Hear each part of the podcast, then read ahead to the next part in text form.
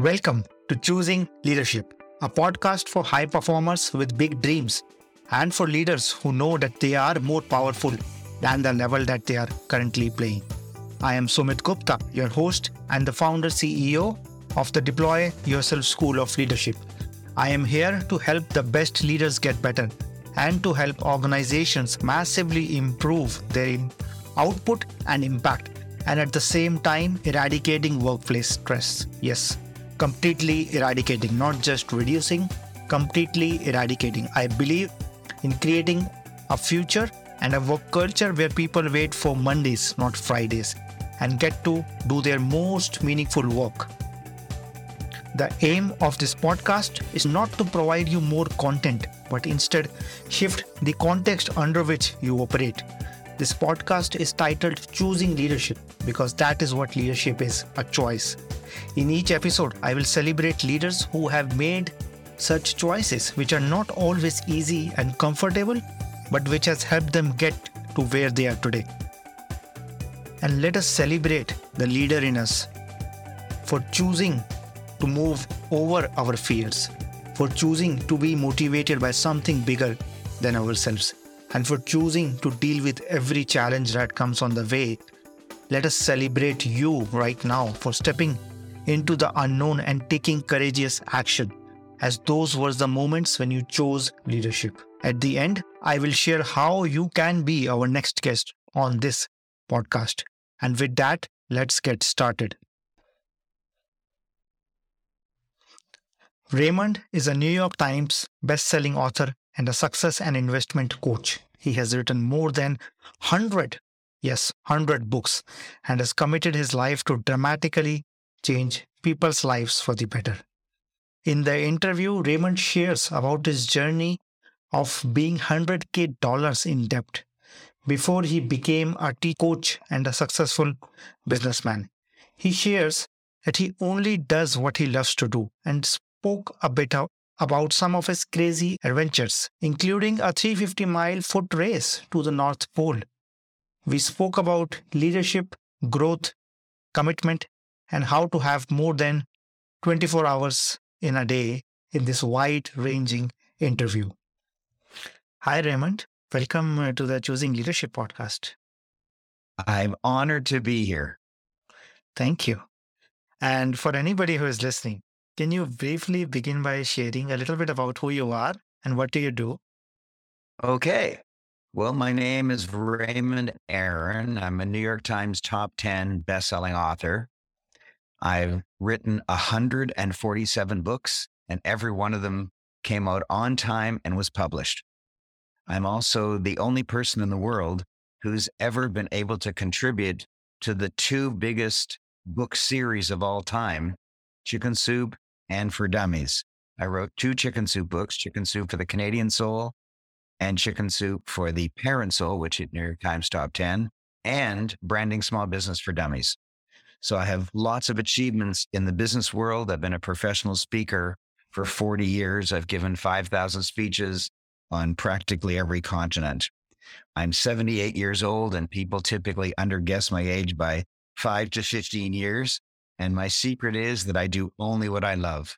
This lifetime, I love teaching, and all I do is teach. I have a staff of 10 wonderful, powerful people who love working with me and for me and do all the things needed to be done. So I do just what I love to do, create new programs, and then teach them.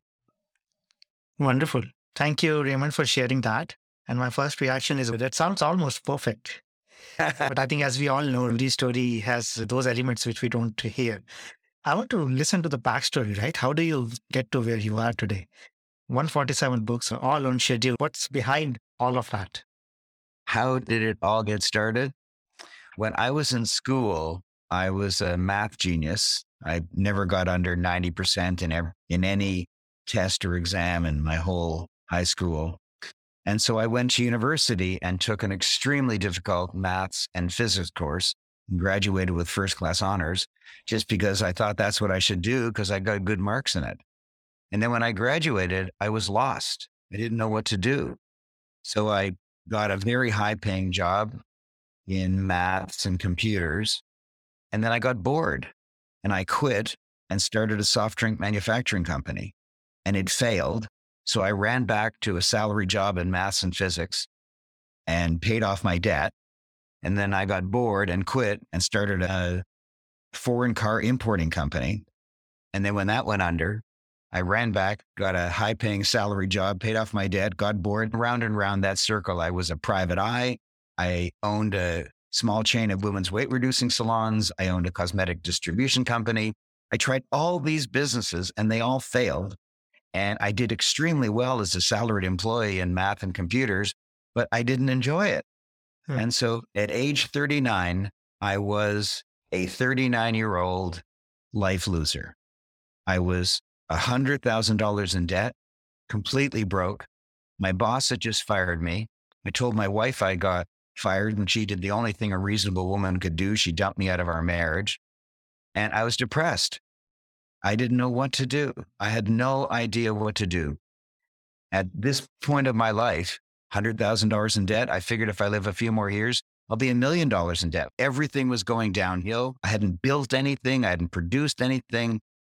If I died then, nobody would come to my funeral. I hadn't done anything. I was of no value. And then my parents invited me to come with them to Mexico to find myself. And I live in Canada. I said, well, if I'm not in Canada, maybe I'm in Mexico. Maybe I'll find myself in Mexico. Who knows? And I said it as a joke. But I was sitting on top of a Mayan ruin in the Yucatan Peninsula. It's called Chichen Itza. People probably don't know the word, but it's a pyramid. And if you saw it, you'd probably recognize it. And I was sitting on top of it, totally quiet. And I heard a voice in my head, Raymond, you're a teacher. And I said, No, I don't want to be a teacher. Because I thought teacher meant high school math earning, I don't know, maybe $50,000 a year. I wanted to earn $50,000 a week. I'd never earned that, but that's what I thought I was worth. So I came down from the pyramid and I spent a year applying for jobs as a teacher. Nobody wanted me because I didn't have a teacher certificate and I had no credentials and I'd never taught before.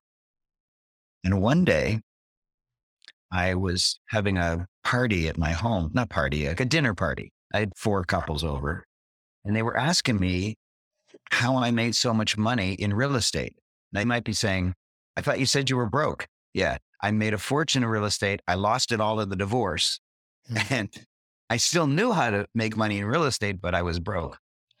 And so I was telling them, and they said, I have a friend who wants to learn about real estate. I said, So what? I'm not going to invite your friend for dinner. He said, Why don't you rent a hotel room and give a speech on how to buy real estate? All right. And I tried it. I put a little $5 classified ad in the Toronto Star, and seven people came out, and three of them signed up for a course for that weekend, which I hadn't created yet because I figured no point creating it if no one buys it. And then suddenly three people bought it and I had to create the course. And in the first course, there were eight people. And the second course, there were 40 people. And then before a year was out, I had 540 people in my class. It just exploded because I was meant to be a teacher. And hmm. so if you want to know how it all really got started, it's the day I found out that I was supposed to be a teacher this lifetime. Thank you. Thank you for sharing that, such a personal story of yours. There are two things which I want to bring out, I think, which is not often captured in uh, traditional learning or education. One is you said you were good at maths and you were miserable at the same time. Yeah. Many times we hear this language if we have a talent, we must develop it. If we are good at something, we must capitalize on this. It's all of, all treating ourselves as a machine or as a tool and not really focusing on what do we really care about, right? What is it that really wants to come through us rather than like being in that world of, of comparison. And the second thing which you mentioned later is that you just, when you, rea- once you realized, you just became a teacher, right? You sold a course or you, without you having a course, so you do not have to wait for the, as much readiness or preparation as we normally think that we need a lot of uh, people when they start something new they are in this mind space of how reading books about it, watching courses or talking to people. But there's a lot of value sometimes in just starting.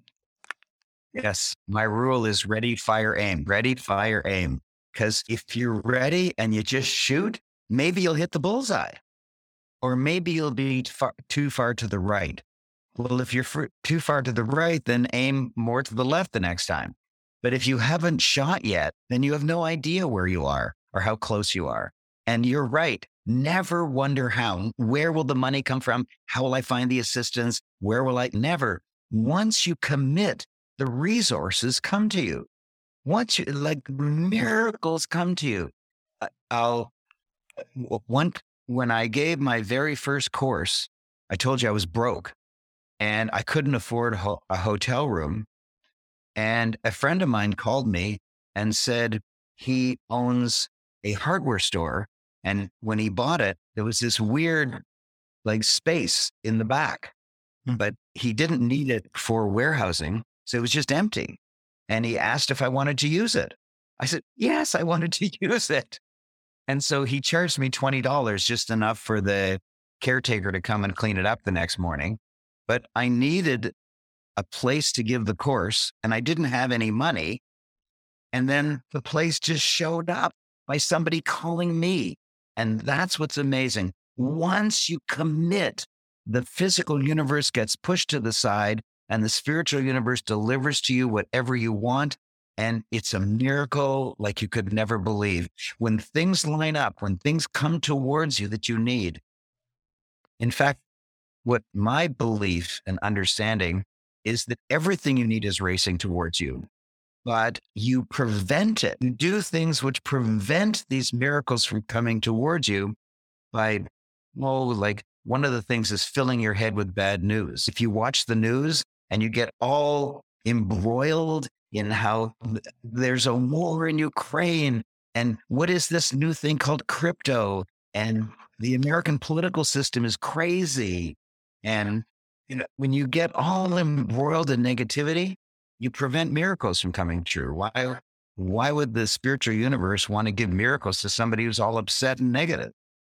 Yeah. Yeah. And that's so powerful, right? Once you commit, things fall into place. Yeah. Uh, yeah. And this also goes uh, so much uh, like against traditional business thinking when we, where we are taught plan A, plan B, plan C, we are always looking for the way out of the, and many times what I have seen is unless we fully commit, unless we burn like all the ways of going back, we always are half-hearted. Like we are always taking one step forward, but we also have one step back, and that reduces uh, the possibility of something fully meeting us and we meeting something fully. Uh, but at the same time, this is so ingrained in our culture. How do you communicate that to people? How do you sh- show its work to people who are coming from that space? What you have just said, which is really clever, is burn plan B and plan C and plan D, because that just gives you a back door. It gives you an out. It may means that you don't have to commit. But I'm going to add to that, and I think you'll really like it. Burn plan A. And what I mean is, if you have an idea, don't make a big business plan and then go to the bank and present your business plan to the bank and ask for a loan, all that stuff because plan B never happens, never, ever happens. You can't know what's going to happen. You have to be able to allow chance encounters and like people calling you on a wrong number. And yet you start chatting with them and they have something for you. You can't put that in plan A because that's ridiculous. So I never, ever advocate a business plan. Never, ever. Because there, there are too many in human interactions you can't predict what's going to happen to you next. Now, if you're doing an enterprise that doesn't have any human interactions, let's say an auto body shop. So Sumit prangs his car a bit, takes it to an auto body shop, and the guy there says, Okay, Sumit, it's uh, going to cost you $3,291.14, and it'll be ready a week Thursday at noon. The way he can do that plan A is there's no human interactions. He receives the delivery of the body parts and he does all the welding and fixing and screwing and hammering, and it's done. But when there's people involved, you never know. People sometimes uh, disobey you. They sometimes slack off. They call in sick when you know darn well they're not sick, or they bring in a who leapfrogs you over two or three obstacles, and suddenly you're several months ahead of your plan than you ever thought you would be. So don't not only should you burn plan B and C, which I really love, I'd never heard that before, but I say you should burn plan A and just go for it. Ready, fire, aim, just go for it. Just jump into it. Thank you for sharing that. I think that's refreshing. And I love how you separated out where people are involved and where something is very mechanical or where can be done without people involvement. But I'm going to play the skeptic here, right? Okay. Okay. How, where does intention play a role here? If I want to grow my company 20%, if I want to set a direction, how does that play in with spontaneity, with being open for all of that? It's wonderful to have goals. It's wonderful to have intentions because that's the fuel of the soul. Goals are the fuel of the soul. If you want something, if you say, I'm just in Canada and I want to expand to the United States, or I'm just a one man show and I want to have four employees so I can uh, deliver more value to my customers. Whatever it is, you'll look for it, you'll find opportunities, people will show up, and that'll feed your soul. But if you try to forecast it, if you say, by week one, I'll have put an ad in the paper, by week two, I'll have chosen three people to interview. By week three, it's nonsense. That's not how it works. It's not how it works. You'll have five people call you and they'll all be lousy. And then you'll have one person call you and they'll be absolutely perfect. You, you never know. Or maybe it's the first person who's perfect. And so just go for it and go for your, I wrote a book. I don't have a copy of it right here. I wrote a book. That's my only hardcover bestseller. Double your income doing what you love. Double your income doing what you love. And I teach in there, just go for it. Write goals and go for it. In fact, I'm going to give a copy of that book for free. Would you like that? I was just going to hold a copy, but I didn't have one here. If you just go to my main website, aaron.com, aron.com, A R O N.com, at the very top is a free download, instant download of my book, Double Your Income Doing What You Love. Go get it. It's free. You can buy it on Amazon if you want, but get it for free. Yeah. And enjoy it.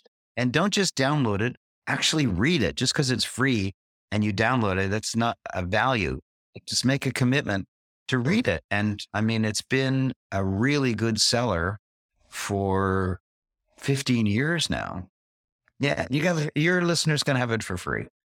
Thank you. Thank you, Raymond, for that gift. And earlier you said, right, about the book itself, right? Double your income while doing what you love. And earlier you said that your day now, you do only what you love. Uh, you don't have any obligations in a way. Can you share that journey from 39 years old when you realized that? How has that journey been to creating a life or designing a life where you don't have to do anything you, you hate or you don't want to do? I think that's everybody's dream. Yes. Here's how it works. First of all, you have to identify what you love, even to the tiniest level. You love this, you don't love that. And then you organize your life around that. So, for example, I have a rule that everything has to serve me. I don't want to serve anything. I don't mean clients, I mean like furniture or cars.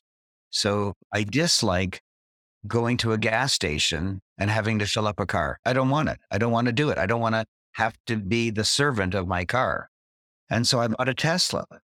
And every night I plug it in and I have a full tank the next morning, a full tank of batteries. And for example, whenever my wife and I are shopping for furniture, I always ask, tell me about the upkeep of this. Oh, you have to do this and you have to do that. You have to spray it every three years. I still don't want it. So if there's nothing around me that I have to service, it all services me. And I remember the first time I went to see my girlfriend, who's now my wife, first time I saw her home, I sat in a chair, a wooden chair, and it had leather like armrest. It was attached at the back and at the front. And it was a, like a bridge, like a footbridge. And I had my hands on it. And then she said, okay, let's go. I pushed down on the leather in order to stand up and I broke both of them because they're not designed to be pushed down on by my entire weight. And she got all upset at me. And I said, I don't want that chair. I don't want anything that I have to remember, don't push down on it. So I construct my entire life so that I don't have to do anything that I don't like. Because if there's, you might say, Oh, Raymond, so you have a chair that has leather and you just have to remember don't push down on it when you stand up. Yeah. But the problem is, if I allow that, then I'll allow 20 or 50 or 100 things that I have to suddenly be aware of. And the more things that I have to keep in my mind, the more my mind is distraught and the less I'm clear. And most people have their lives filled with crap they have to take care of, crap that they have to think about constantly. And mm. I don't. I don't. Mm-hmm. That's just in my home. But in business, it's exactly the same. I'm really clever at what I do, but I'm not interested in bookkeeping. So people say, oh, just get QuickBooks. No, thank you. I don't want to do bookkeeping. So I have a bookkeeper and I have an accountant. And when I invite people to join my book writing program, I teach people how to write a book so they can be branded and make more money and help lots more people. I'm not the coach that helps them. I've hired some coaches and the coaches help them through the work. And so I, what I love, this is very important. I want to make sure your readers understand this. It's not that I'm elitist and I think, oh, oh, I'm just too goody to do these lower level jobs. No, it's not that at all. I do what I love and I hire other people who love to do the things that I don't love to do. There's lots of people in the world who love to help other people write their book. So I train them on how to write a book. They go through my program. I answer all their questions and I train them on how to help other people. And they love to do it. I have several staff members who love to help other people get their book done. And at the official book launch, they're there and they're so proud of their student. And so I do what I love. I create programs and I teach, and everyone around me does what they love. So it's not that I get rid of Joe jobs that I don't like. It's I do what I love and I find people who love to do the things that I don't love. And now I'm surrounded by people who love what they do and do fabulous jobs and wake up at four in the morning saying, Oh my gosh, did I get this ready for Raymond's next trip? I love that because they're so dedicated and keen. And so you just have to make the decision that you're going to do it. And mm-hmm. most people make the decision that if they delegate anything, it's a waste of money. Why should I delegate it to somebody? I can do it myself. If you do yeah. that, you are imprisoned. You are imprisoned in a lifetime of doing everything yourself and having a very small life. If you do everything yourself, you're imprisoned in a low income life of doing every single thing yourself, even the things you don't like, and you'll have a lousy, small, low income life. Thank you. Here's what yeah. you'll like this Sumit. Here's one of my rules. If you don't have an assistant, you are one. Yeah, yeah, I think that's a good way to to put it. Yeah, and also about everything which you shared, do the stuff or do what you do owns you, or do you own? Own it? Because in the yeah. everything which you buy or which you engage in, you engage in for some purpose, right? And if that itself is causing you, like stopping you in some way or restricting you in some way, then what's the point? Do the money own you? Do the stuff own you? Or do you own it? And do you have the freedom to use it like a tool when you want to and like delegate when you don't want to? In business and in your personal life. For example, I don't like to vacuum because I don't like the noise. So even when I'm in a hotel and the cleaning staff comes in and I say, please don't vacuum like even when it's free, I don't want it. I don't want to do it. I don't want to hear the noise. I'm not interested. And so my wife complains that she has to do all the vacuuming, even though she has a job. So I said, fine. So go buy a vacuum robot. And she did just a few days ago. And I can hear it in the background. This robot goes all around our home, cleaning everything, and it knows where to go and it never falls downstairs. It's hilarious. And our cat, we were worried that our cat would freak out but the cat just stares at it and follows it around. It's very funny. And all we do is we pick it up, put it on the second floor, pick it up, put it on the third floor, and just goes around cleaning. It's a robot. It's hilarious. So yeah. that's how I lead my life. And it's not that expensive. And what it does is frees me up. Now, it frees me up to do what? Maybe it frees me up just to watch a movie or to go for a walk in the woods. But sometimes it frees me up to come up with an idea and that idea might turn into a product. And that product might earn me millions of dollars a year. Yeah. Thank you. Can you share a little bit about like when you were broke, right, to where you are today? How has that journey been? because this requires a certain level of flexibility, right? That I don't want to do this. So I hire somebody. But when you're broke, when you are your own, or when somebody, let's say, there is a business owner who is struggling with the finances, how would you have this message make sense to them in that state of overwhelm or like feeling like I'm being trapped? You can feel like being trapped and everything is like happening to you. How, what has been your journey and what advice would you give to anybody who is there? Once you set your sights on it, Sumit, the spiritual universe moves the physical universe out of the way and you get what you want. You might be walking down the street and you'll see a printer that someone has thrown out. And you take it home, plug it in, it worked perfectly, but they didn't want it or they bought a new one. You think those are impossible, but they happen. My sister was at her home yesterday and she told me that just happened to her. They found a printer, they plugged it in, and it worked perfectly. And my sister's wealthy. She doesn't have to pick up garbage, but it worked. And you can also bargain with people. Like you can say, Can you please be my bookkeeper? And I'll babysit your kid twice a month or something. There's always ways to have people help you. Because you know what? People who say, Oh, I could never ask somebody to help me. And I say to them, if your friend asked you to help them, would you do it? They, of course I would. I would stop everything and do it. Well, then why are you so afraid to ask them for help? And once you do have the money, you can pay for it. When I started teaching, I told you I was completely broke, $100,000 in debt, and I didn't have a car.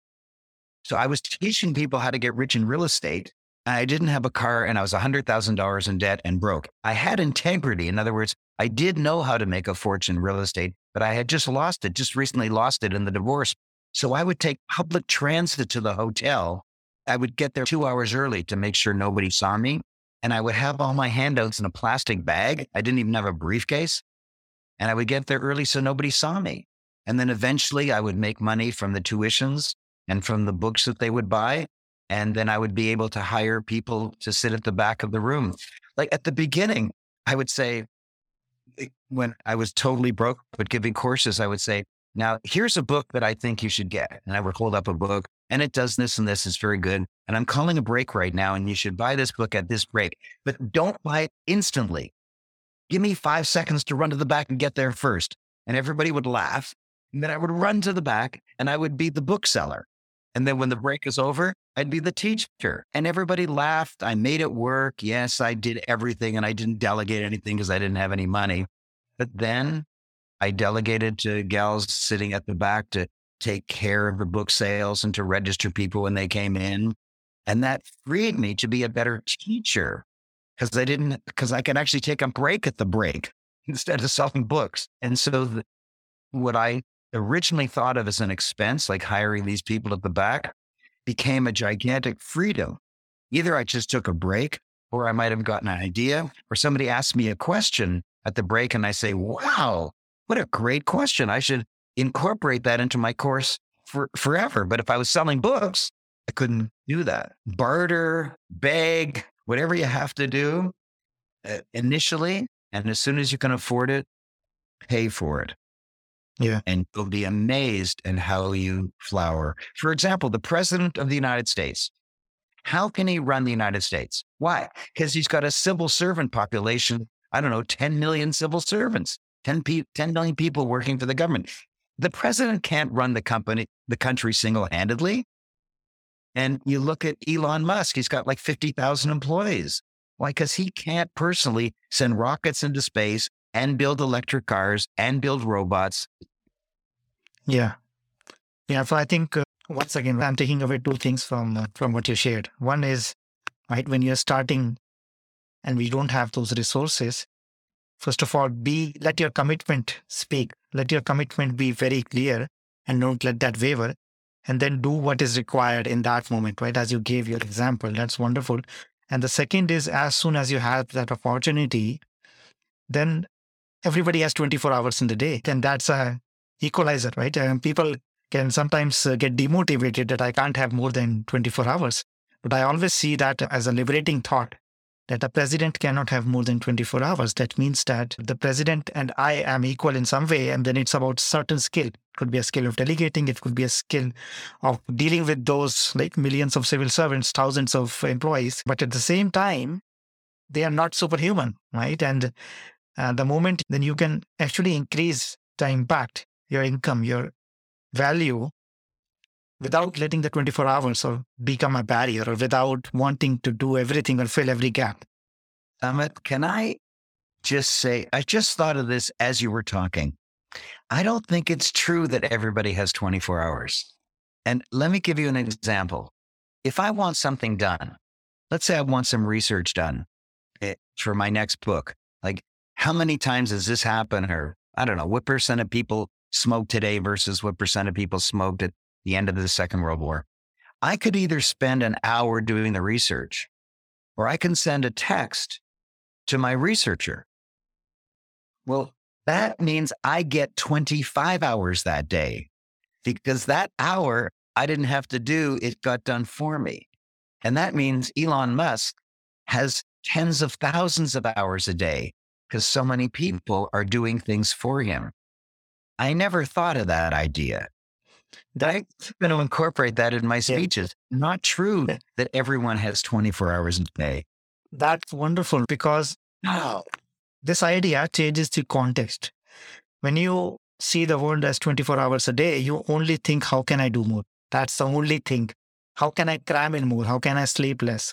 But when you expand that that way, there is no limit. You can continuously expand by making requests, by delegating, by hiring people, by partnerships, collaborations. And then time stops becoming a barrier, right? So, Sumit, you and I have created a new idea. Maybe we should a website more than 24 hours a day.com. Wonderful. Yeah, and I think this is this is directly live at play, what you what we were just talking about a while earlier, that how we can be intentional, how can we be ambitious, but be open for spontaneity at the same time, open for receiving something which would be even better. Yes. We tend to put ourselves on the pedestal of our ideas and try to make us super smart. But if we don't miss that, maybe there is something better waiting for us. I'm really enjoying this interview. You're a very good interviewer and you're lighthearted and fun and you listen. You're a great interviewer. I'm honored to be interviewed by you. Thank you. Thank you, Raymond. I'm totally honored and blessed by having this conversation. Right. Yeah. Tell me something which most people don't know about you. Aha. I am crazy. I'm completely crazy. If there's an opportunity to do something weird, I jump at it. For example, one day I decided I want to ride a unicycle. I'd only seen it in circuses. I didn't even think it was possible for ordinary people. And I signed up for a course and I practiced every evening and every weekend for a year, falling thousands of times. Mm-hmm. And finally, I can do it. I, in my 40s, I learned how to ride a unicycle. And then, uncontent with that, I decided as soon as I could ride it that I wanted to ride a five foot tall giraffe unicycle. And now I can ride that. And somebody challenged me to race to the North Pole. And I said, okay, let's do it. And I joined, a, there was a, a, a race called Polar Race. It's a 350 mile, month long foot race to the North Pole hauling a 100 pound sled with all the provisions at minus 40 degrees, dodging polar bears. And I did it. And I trained one hour to 10 hours a day for two years to get into shape. And then the race day came. It was the starting line was Resolute Bay, which is the northernmost human settlement in North America. And then from there went 350 miles due north to the North Pole. And I did it. I'm now one of the very few people in the whole world that has ever stood at the North Pole by his own efforts. Thank you for sharing that. That's uh, inspirational. That, that leads me to a follow up question. So you are crazy. Yeah. I, you are crazy. But at the same time, how do people react to that? And how do you deal with that reaction? Because sometimes those reactions can put you in a different bucket. This is not for me. Or maybe Raymond can do that, but I can't do that. How do you deal with that? What I've learned is to not care about other people's opinion of me. I'm just not interested. If they say, Oh my gosh, you're amazing. You can do all these things. Thank you. They think you're crazy. I don't like you any longer. You're too risky. Okay. I just, I'm not interested. It's not that I don't care about people's feelings. Like I don't want to tell a joke that's an anti lawyer joke and there's a lawyer in the audience. I don't do that. I don't intentionally try to hurt people, but I don't care what their opinion of me is. I'm not interested. And my wife is very cognizant of other people's feelings. She really is aware of the emotional landscape. And so she hesitates before she does things because she worries that it may not be liked by others. And I'm not saying there's anything wrong with that. It's wonderful. There should be people of right across the whole range. There should be people who are very careful of other people's feelings, and there should be people who couldn't care less and just go on and do what the heck they like in their life. And she and I found each other because one of the things that I've learned about marriage is you seek your opposite. You seek to fill your holes. So if I am not really interested in people's feelings, then I need someone to guide me who does notice other people's feelings. And if she is stopped by overthinking what other people might think, then she needs to find somebody who can just go off and do things to help her. So we help each other in that way. you, you form a good team. Yes. Yeah, yeah, I think that's that's so relevant, right? Because when we first of all, you said that there's no right and wrong way. It's not that you have the answer to the the no. solutions, and that's uh, so relevant because it takes away so much of the heaviness of finding the right answer. And then, especially when you work with people, you can be flexible and complementary to each other rather than saying this is my way and then we don't meet each other which which uh, rather than creating a team you just create uh, like just a group of people who think who do the same thing and that leaves out a lot of possibilities and you know you can't be over concerned about how other people feel if you're a salesman i'm a salesman i'll stand up on stage and i'll offer a program like i'll offer to teach you how to write a book and therefore brand yourself and dramatically increase your income and your reach and be able to help many more people 20% of the room will say yes. They'll go to the back table and they'll buy, and 80% will walk out.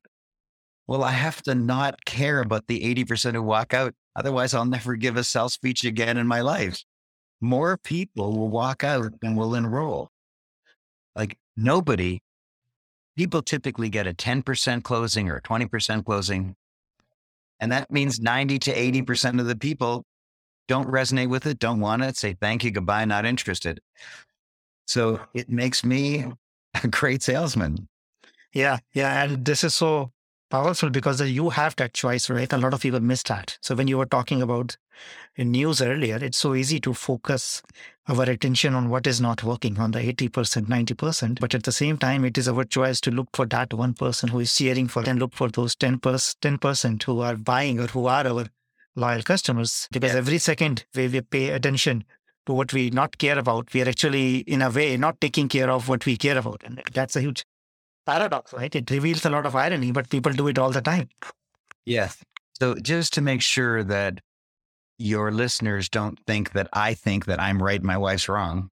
Sometimes my my my daring or my cavalier nature, I'll say something which actually will upset somebody because I don't think about other people's feelings as much as my wife. So sometimes I get into trouble. And sometimes my wife will get into trouble. She'll get some negative feedback from one person. There'll be a hundred people in the audience. One person will say something negative and she'll say, Oh no, the whole thing was a disaster. Meanwhile, 99 people loved her.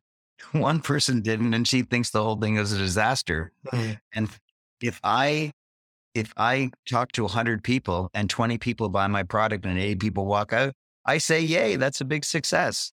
And so it's just different ways of looking at life. And I can't change who I am. She can't change who she is.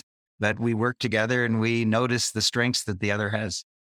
Thank you. Thank you for adding that. And before before we close, one last question. Since you mentioned so much about how good or how perfect your life is, And again, like perfect, really in double quotes. But what's next for you, right? You've written so many books. What keeps you going? How would you answer that for anybody who is listening and for yourself as well, maybe? I don't know that you're going to like this answer. I think people might think that I'm a, a big shot or I'm boasting, but I've worked very hard as a professional speaker, flying around the world, giving 5,000 speeches. And I've used my creativity so well, getting an idea and then developing it into a course and then selling it successfully, that I'm now at a point in my life where it's wonderful. I have lots of net worth. I have lots of income. I'm 78 years old, and yet I'm completely healthy. I have the most delicious, loving marriage. My two daughters love me. My two granddaughters love me. My staff, listen to this. I have a small staff of 10 people, and three of us have been working together for over 25 years. It doesn't happen these days. I also have 100,000 people on my database, either prospects or clients, who all love me. And so I'm healthy. I'm surrounded by love. I'm surrounded by income and net worth. I fled the city during the lockdown and I live, you can see the log cabin behind me.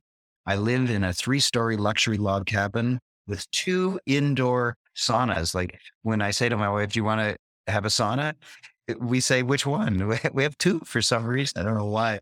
And we have an outdoor hot tub. We've got our own river with a waterfall. Deer come to visit us.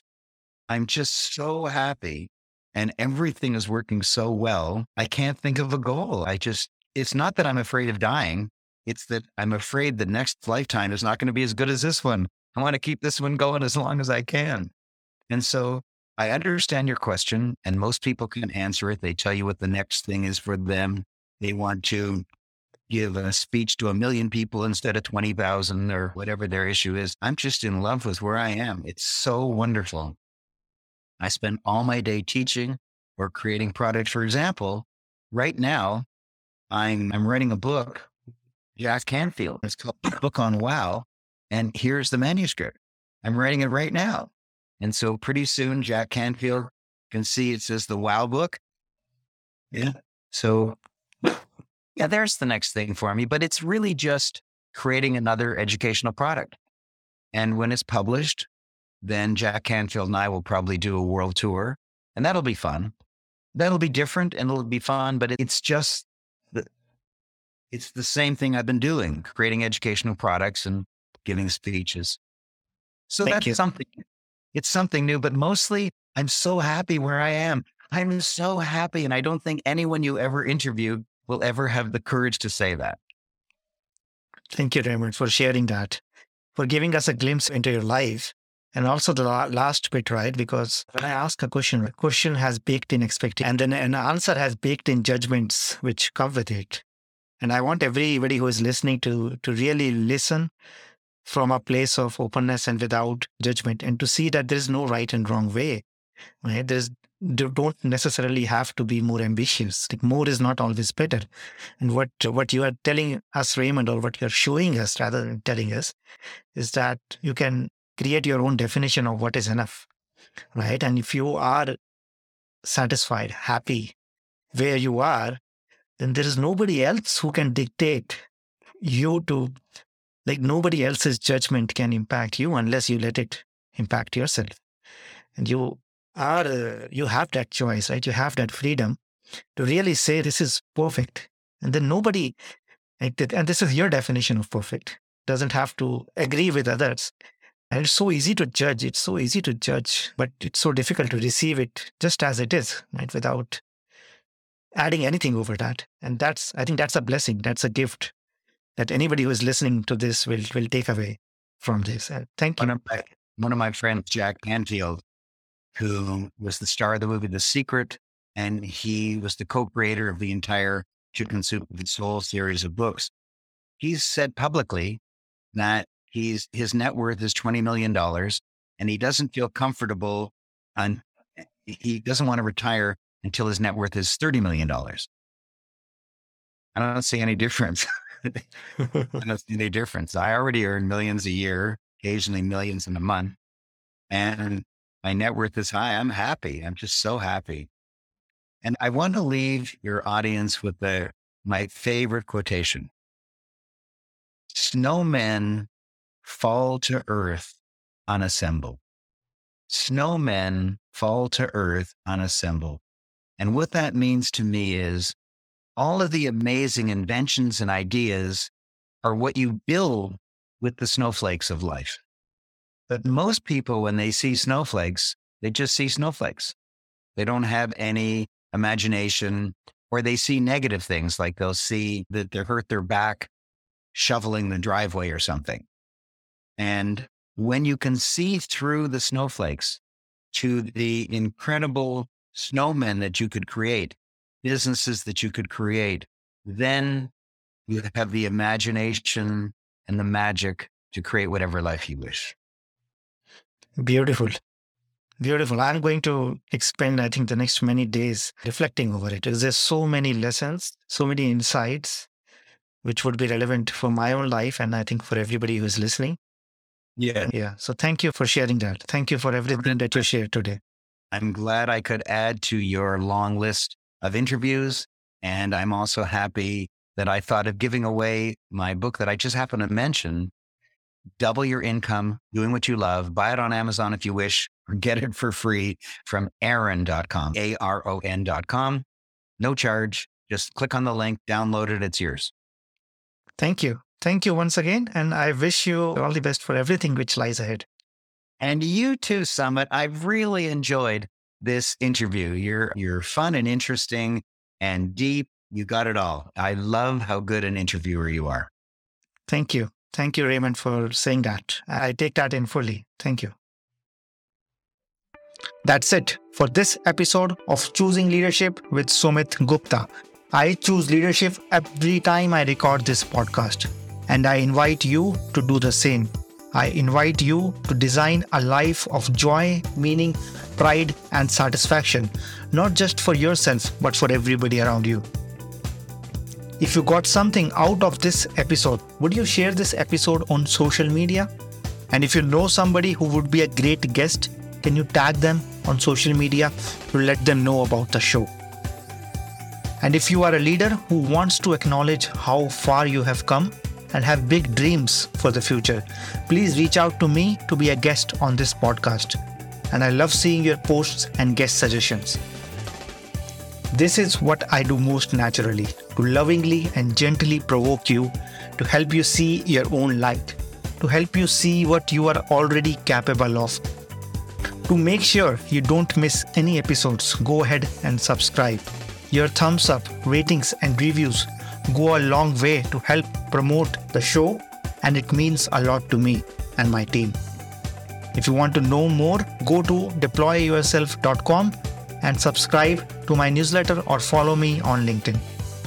I want to thank everyone who contributed to making this show a reality, and I want to thank you for listening. Always remember that you are enough, you are loved, and you matter. This is Sumit. Until next time, keep choosing leadership.